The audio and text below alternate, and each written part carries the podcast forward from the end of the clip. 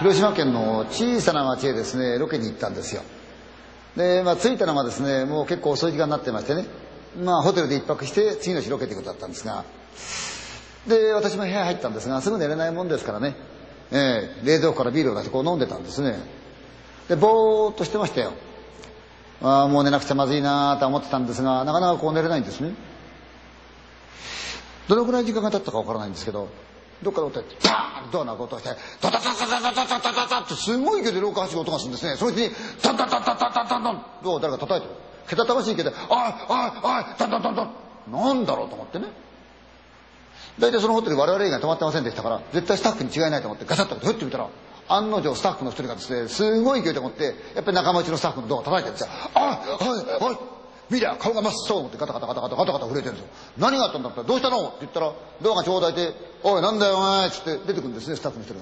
普通彼が震えてるもんだ。私気になったんで一緒についてってみたでも入るよと彼がガタガタして「ちょっとごめんね」って「どうしたの?」って聞いたら「いやいや」彼が喋れない。ガタガタガタガタガタガタ震えてる。尋常じゃないんですよねおいて何があったんだよ？って彼が「悪いけどさ止めてくれよここ。なあこの部屋止めてくれよ」って「どうしたの?」って聞いたら彼も部屋入って寝ようと思ったんですがなかなか寝つかれない。だけどまあ寝なきゃしょうがない。明日の仕事がありますから。じゃあ寝ようかなと思ってベッドへ横になった。電気を全部消した。真っ暗闇の中でもって静かにして。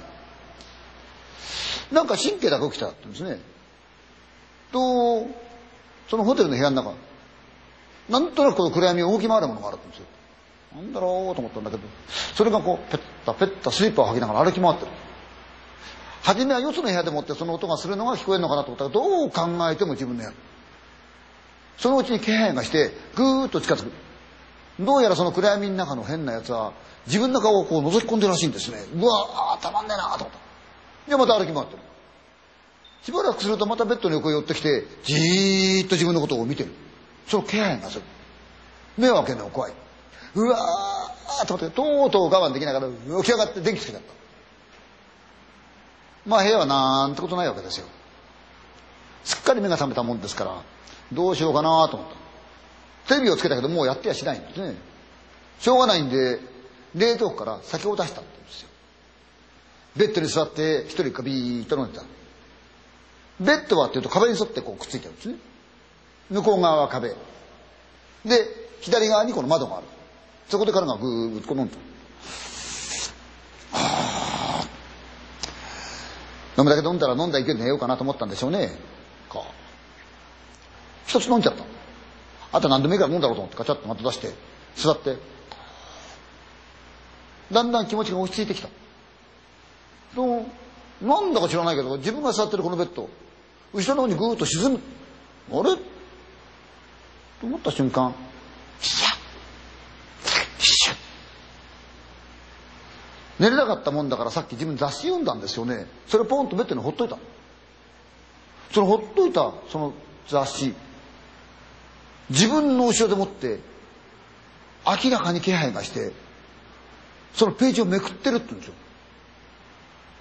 いやそんなことあるわけがないんでおかしいなあんなわけないなと思ってよーくこう聞いてると確かに自分のすぐ後ろと思って誰かが雑誌のページをめくってるピシャッピシャッ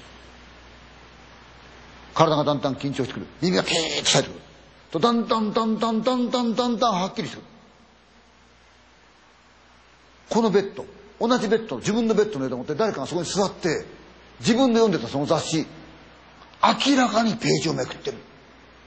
ピシャピシャうわたまんねえなおい帰ってきて帰ってきて帰ってくださいよ帰ってくださいよ帰ってくださいよ帰ってくださいよ心の中で世の中で一生懸命酒飲んで帰ってください帰ってくださいよチェーンと空気が晴れてくるピシャピシャ音がしてるうわ帰ってくださいよ